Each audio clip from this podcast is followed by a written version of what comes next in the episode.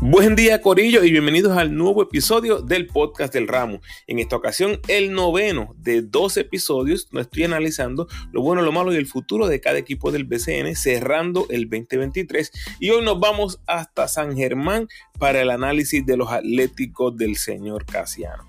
Recuerda seguirme en tu red social favorita, Instagram, Facebook y Twitter como El Ramo Opina. Y no olvides suscribirte a mi podcast en tu plataforma favorita. Agradecido por tu sintonía. Que disfrutes. Muy bien, como es de costumbre, te recomiendo que escuches la previa de los Atléticos en el episodio 177 aproximadamente al minuto 12.57. Lo bueno, lo malo y el futuro de los Atléticos, récord de 21 y 15 en la temporada regular, récord de 13 y 5 en casa y 8 y 10 en la calle, el tercer mejor récord en la liga terminaron octavos en eficiencia ofensiva y cuartos en eficiencia defensiva. Lo más abajo que estuvieron en el standing fue tercero en su división y eso solo ocurrió en 6 de 83 jornadas de temporada regular en el season del 2023. O sea, siempre fueron de los equipos de arriba, no importando el personal y me refiero obviamente a los refuerzos.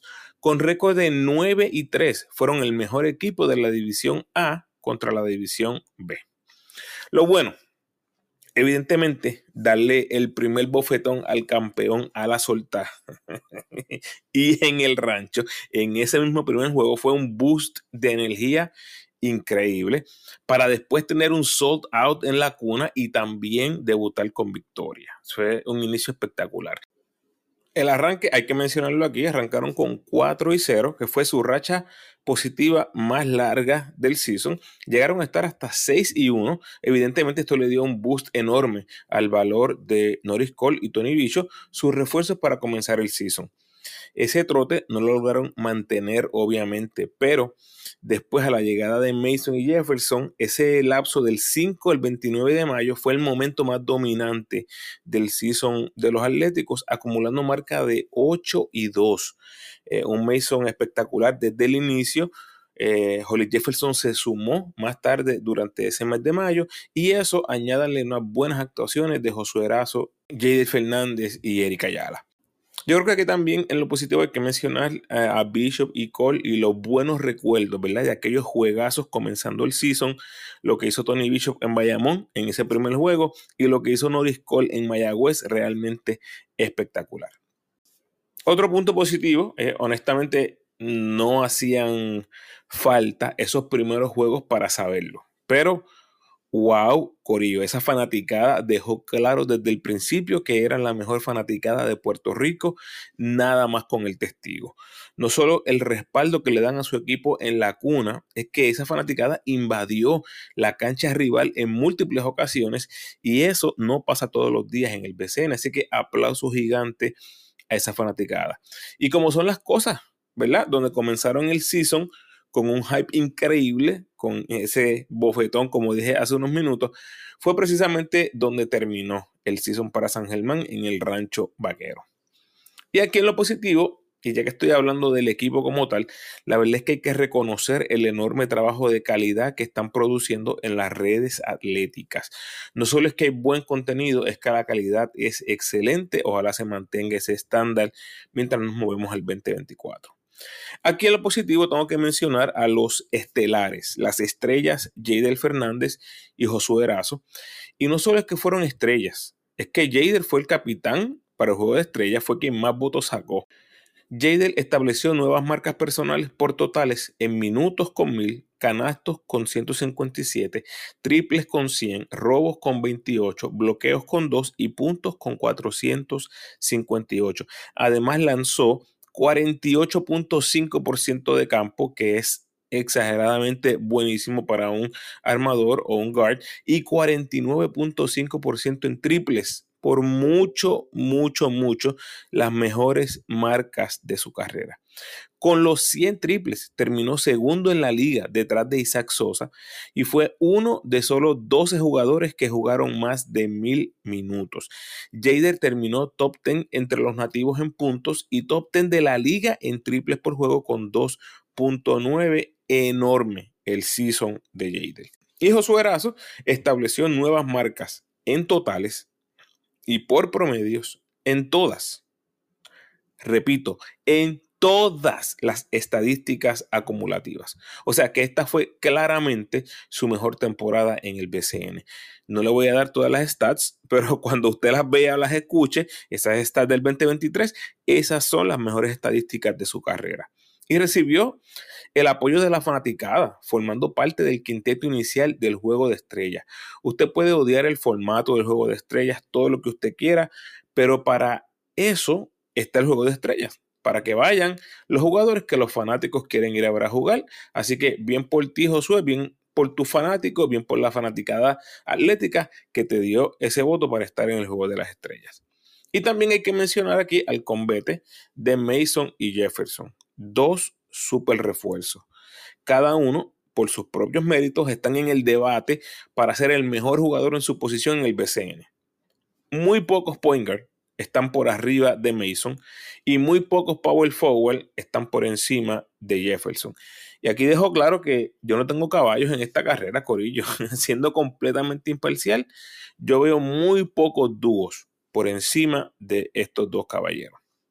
Vamos uno a uno. Como ya les dije, el mejor momento del season de los Atléticos fue en mayo cuando Mason y Jefferson se integraron. Vamos a ir a verlos un poquito más individualmente. Nate Mason desde que llegó dejó claro que está a otro nivel, ¿verdad? Buenas estadísticas en todas las áreas, pero en cuartos de final se disparó ante Santurce ejecutando jugada tras jugada y elevando su juego aún más, especialmente en el clutch. Eh, realmente es un gusto verlo, más aún cuando es obvio que ha desarrollado una afinidad con la ciudad, una química especial con la franquicia. Esos jugadores que se desviven por una franquicia pequeña, no sé, como que juegan con, con otra sazón. En temporada regular, sus promedios fueron 17.7 asistencias, con 4.5 asistencias por error, Corillo. 4 rebotes, un robo, 85% del tiro libre, 48% de campo, 20 en eficiencia. Y en cuartos de final, todos vimos el espectáculo ante Santurce. Sus promedios 28.5 asistencias, 4 rebotes, 1.6 robos, 3.7 triples, tirando 51% de 3, 56% de campo, 28 en eficiencia, absolutamente anormal. Y Jefferson es otro que está cortado con el mismo molde que Mason. Tiene a San Germán tatuado en el corazón y cada vez que juega parece que está jugando un séptimo juego. Si hay dos tipos que se han ganado cada centavo en el BCN y yo creo que están, han excedido expectativas, han sido Mason y Jefferson. En temporada regular, Jefferson, 23 puntos, 10 rebotes, 5 asistencias, 2.5 robos, 26 en eficiencia en 38.6 minutos. Oído con esto que voy a volver. En los playoffs, 20.8 rebotes, 4 asistencias, 1.7 robos, 50% de campo, 24 de eficiencia. En esa corrida de playoffs, Jefferson perdió 3 jueguitos. Ojo aquí, ¿ok? Bueno, oído aquí. La pregunta aquí está. ¿Son Mason y Jefferson los refuerzos del futuro de San Germán? Mantente atento que voy a volver a esto en el futuro. Otra nota positiva, 5 y 1 contra los indios de Mayagüez. Siempre es positivo ganarle al vecino, más aún cuando te enfrentas seis veces en el season por los enfrentamientos de rivalidad. Y cierro con una mención a estas dos jugadas de lo mejor que vimos en el BCN en el 2023. Estoy hablando de la jugada de Ayala a Pelacoco y el donqueo de Jefferson a Condit o en Condit. El pase de Ayala a Pelacoco fue una de las mejores jugadas no solo de los playoffs, sino de todo el season. Ustedes tienen que ir a ver, busquen eso en las redes sociales de los Atléticos, donde sea, porque es realmente espectacular. Ayala driblea hacia el centro con la izquierda, se detiene por completo, hace un fake, y se come el fake y Ayala inmediatamente hace un giro de 360 grados. ¿Qué pasa? Farid ayuda en defensa de manera excelente, pero Ayala lo lee y se la pasa a Pelacoco que está solo debajo del canasto. Pelacoco recibe el pase, hace un donqueo espectacular y Ayala Cuando se da cuenta que Pelacoco está solo, gira nuevamente, dándole la espalda a Pelacoco y observando la reacción inminente de la fanaticada que explota en euforia. Mientras Ayala activa los motores y se va abriendo las alas hacia el otro lado de la cancha. Por favor, vean esa jugada, vean todos los detalles que les estoy diciendo y observen la reacción de Mason y la reacción de Josué Sencillamente espectacular. Para mi gusto, posiblemente la mejor jugada del season de cualquier equipo de toda la liga. Y se lo hacen a Muriel y a Farid, que son excelentes jugadores defensivos. Y el otro que tengo que mencionar es el donqueo de Holly Jefferson en Condit. Asqueroso. Viene por el mismo centro a velocidad y simplemente despega con Condit de frente, sabiendo lo que está y le entierra como si nada ante uno de los mejores defensores de la liga. Yo sé que ustedes las van a buscar, pero ambas jugadas las voy a compartir por ahí en mis redes muy pronto. Los leo en las redes para que me cuenten sus puntos positivos del season de San Germán. Lo malo. Ok, esta parte voy a hablar mayormente de Eddie Casiano, pero déjenme mencionarle algunos puntos cortos antes del plato fuerte. Tuvieron récord de 1 y 5 contra Ponce, eh, obviamente doloroso para cualquier fanático atlético. La rivalidad entre San Germán y Ponce es extensa y terminar con un diferencial tan grande definitivamente no cae bien en el resumen de los Atléticos. Glenn Sanabria, tengo que mencionarlo aquí, realmente no dio pie con bola en todo el season. O sea, desde el día 1 estuvo desconectado, como dicen, divorciado completamente del aro. Increíblemente, Casiano siempre mantuvo su confianza en él, pero esto no rindió los dividendos esperados. Dobló sus minutos de 6 a 13 entre el 2022 y 2023, pero apenas lanzó 19.5% en triples y 29.6% de campo. Eso es abominable. Moni Rodríguez, también tengo que mencionarlo aquí, ya ha completado, ¿verdad? El arco de su carrera. Esto es algo bastante típico en cualquier jugador de baloncesto. Comienza con números módicos, luego llega a su pico como jugador y después de ahí va en descenso. Moni ya parece haber pasado sus mejores años como profesional, así que de ahora en adelante es normal que sus números continúen bajando. ¿Pudiera volver a un nivel estrella? Pues claro, esto que estoy hablando no es una sentencia, es simplemente una observación basada en millones y millones de jugadores que han jugado este deporte. Eso no significa que pueda haber excepciones. El I-test del ramo no lo pasa, así que entiendo que sus mejores años quedaron en el pasado. Para dejárselo en números o en arroz y habichuelas, como ustedes entienden, 2016 1 de eficiencia, 2017 8 de eficiencia, 2019 14 en eficiencia, 2020 20 en eficiencia, 2021 14 en eficiencia, 2022 14 en eficiencia y 2023 10 en eficiencia. Ya vamos a ver cómo siguen esos números a futuro. Evidentemente, también tengo que mencionar aquí, ¿verdad? Fue muy triste la noticia que provocó la ausencia de Nate Mason en los playoffs especialmente porque ocurrió en el mismo medio de la serie ante Bayamón. Y aunque la baja en el papel fue de solo un partido, la realidad es que anímica, mental y emocionalmente no hay forma que tú puedas evaluar cómo una noticia como esa está afectando al jugador. En casos como estos, siempre el jugador va a tener la última palabra. Así que no creo justo recriminarle a Mason el haberse tomado unos días. Obviamente esto tuvo un efecto adverso en la temporada de los Atléticos. Ok, Eddie Casiano. Si usted está escuchando este podcast, es muy probable que sepa de lo controversial que fue la temporada del dirigente de San Germán. Estamos hablando de múltiples suspensiones y miles de dólares en multas. ¿Qué está pasando aquí?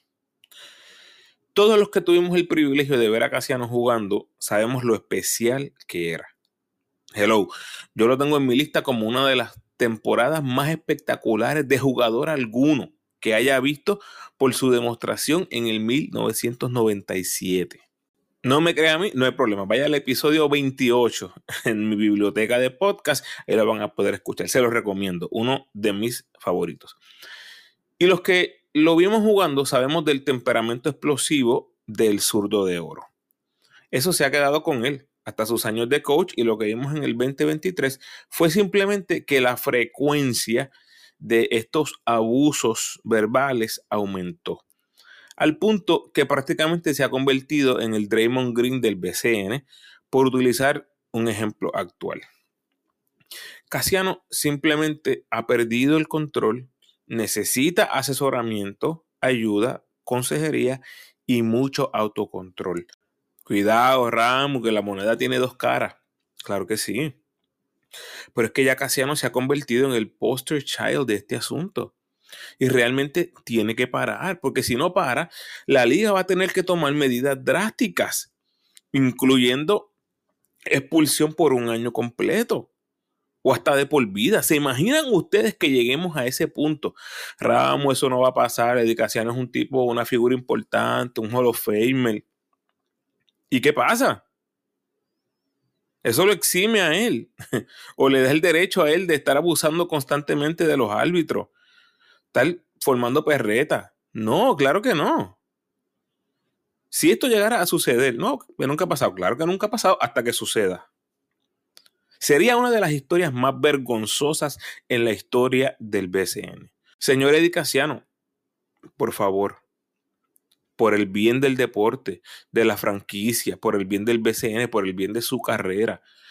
Tome mejores decisiones, tenga más autocontrol, ejerza el dominio propio, sea más tolerante y siga el ejemplo de la gran mayoría de dirigentes en Puerto Rico que respetan y honran el trabajo arbitral.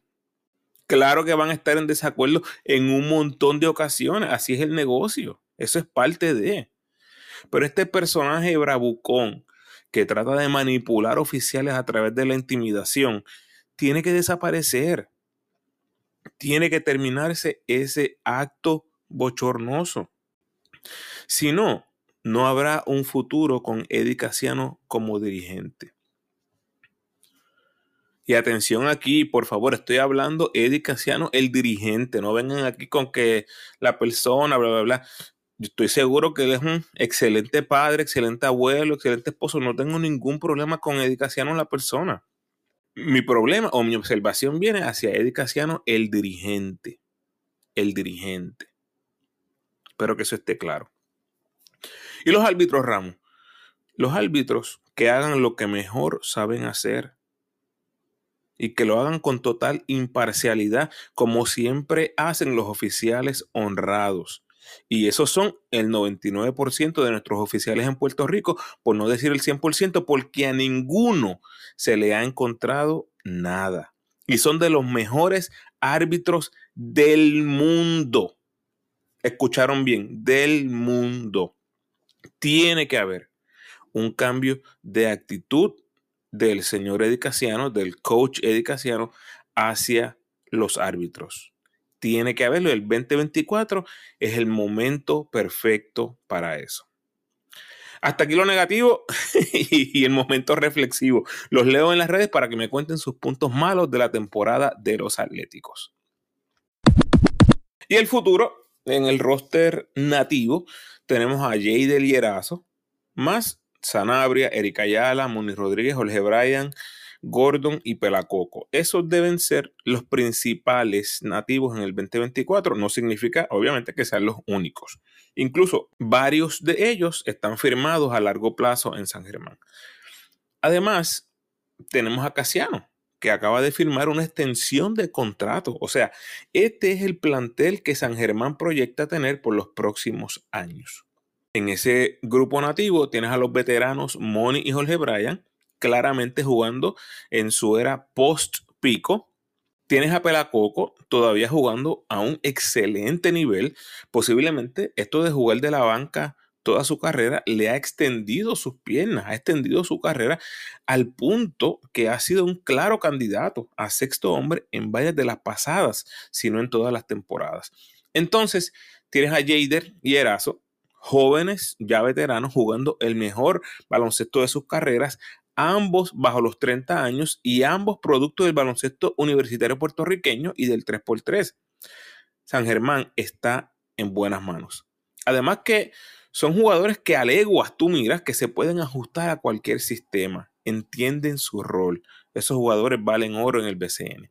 Y después tienes a Sanabria, Erika Ayala y Gordon, de quienes los atléticos esperan mucho mientras van creciendo en la liga. Esos son el futuro a largo plazo de esta franquicia. Ahora, hay que hablar de los refuerzos.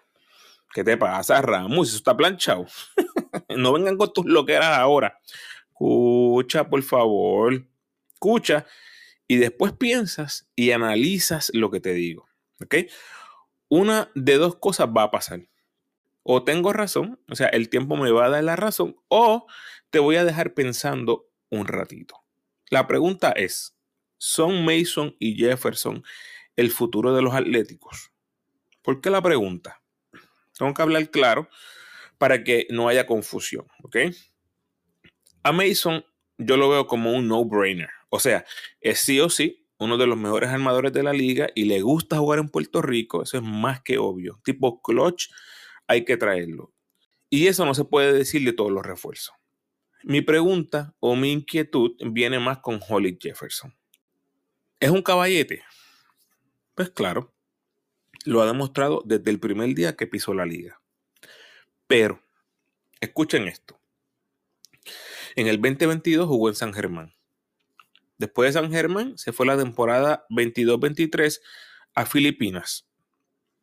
Terminó y de inmediato se fue para San Germán, donde estuvo con los Atléticos hasta su eliminación en el 2023, para luego irse a representar a Jordania en el Mundial, para seguirlo corrido a Filipinas, para seguirlo, entendemos, a San Germán en el 2024, prácticamente sin descanso.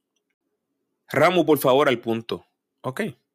Después de la temporada con San Germán, el mismo Holly Jefferson admitió haber estado cansado. Esa palabra póngala en su mente en bold. ¿Ok? Está en las entrevistas, estaba cansado. Yo interpreto eso como que su rendimiento fue impactado por su estado físico. Ahora mismo que estamos hablando, que usted está escuchando este podcast, Holly Jefferson promedia sobre 30 puntos, sobre 10 rebotes, sobre 5 asistencias en Filipinas, jugando dos ligas al mismo tiempo. En una liga juegan a 40 minutos. ¿Saben cuánto promedia? Casi 40 minutos por juego. Y en la que se juega a 48 minutos todas las noches, tipo NBA y esa gente, promedia casi 48. Escucharon bien. Realmente el tipo le está metiendo minutos a ese cuerpo y claro, que va a estar cansado después de ese trote. Porque cuando llega a San Germán, como lo hizo en el 2023, jugó 38.6 minutos por juego. ¿Qué es eso? Casi 40, Corillo. Ningún otro jugador, refuerzo o nativo, llega a 35 minutos por juego. Hacho Ramu, que es Relax.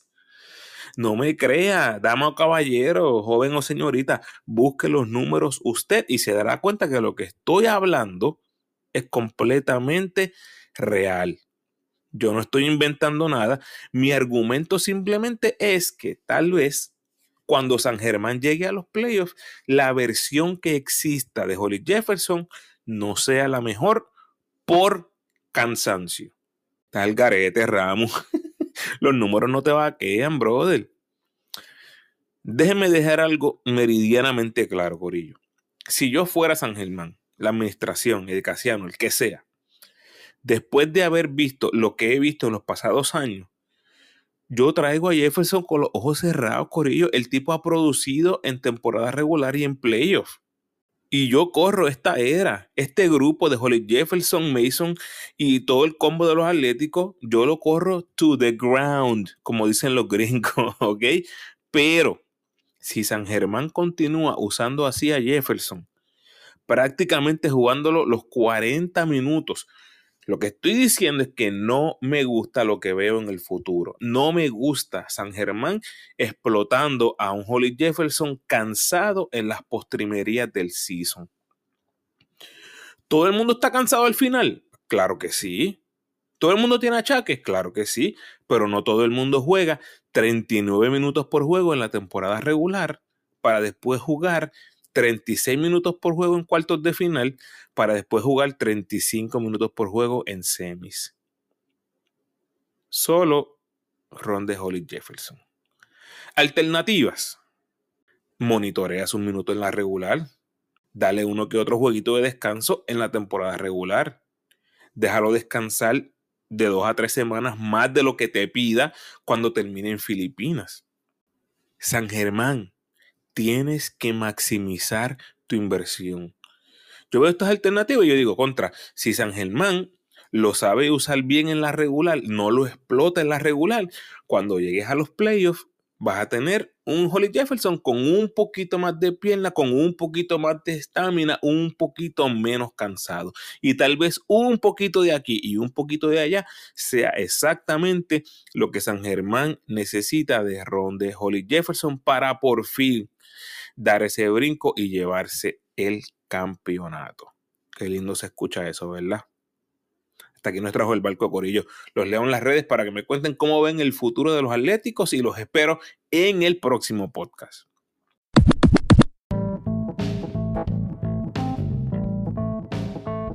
Gracias por sintonizar, Corillo. Por favor, ayúdame compartiendo este episodio en tus redes sociales y con todos esos fanáticos del monstruo anaranjado. Si quieres seguir disfrutando de mi contenido, te invito a escuchar mis episodios más recientes. Entre el 209 y el 222 están los primeros 8 episodios de la serie Lo bueno, lo malo y el futuro de cada equipo del BCN. En el 213, mi repaso y análisis de nuestros equipos de los centroamericanos y del Caribe y los panamericanos. En el 217, mi reacción a la noticia que somos sede del repechaje, mi reacción a los grupos y mi 12 para el torneo del próximo verano y en el 218 el recap de los boricuas por el mundo para el mes de noviembre. Te recuerdo cómo me puedes ayudar para que el podcast siga creciendo. Por favor, denme la mano con el rating y el review del podcast en la plataforma donde escuches. A los que me escuchan en Spotify, por favor, un rating de 5 estrellas. Y a los que me escuchan en Apple, tienes la oportunidad de rankear mi podcast y dejarme un review. El rating te toma 5 segundos y el review de 30 segundos a un minuto. Así que si tienes el tiempo, gracias adelantadas. Puedes apoyar al ramo convirtiéndote en patrocinador del podcast y lo puedes hacer a través de Spotify for Podcast podcasters con 10, 5 o 1 dólar al mes. Como siempre te invito a que te suscribas al podcast, déjame tu mejor review por favor y sígueme en tu red social favorita, Facebook, Instagram o Twitter.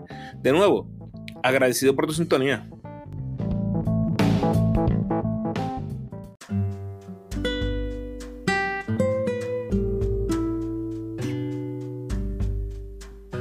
El pensamiento de hoy.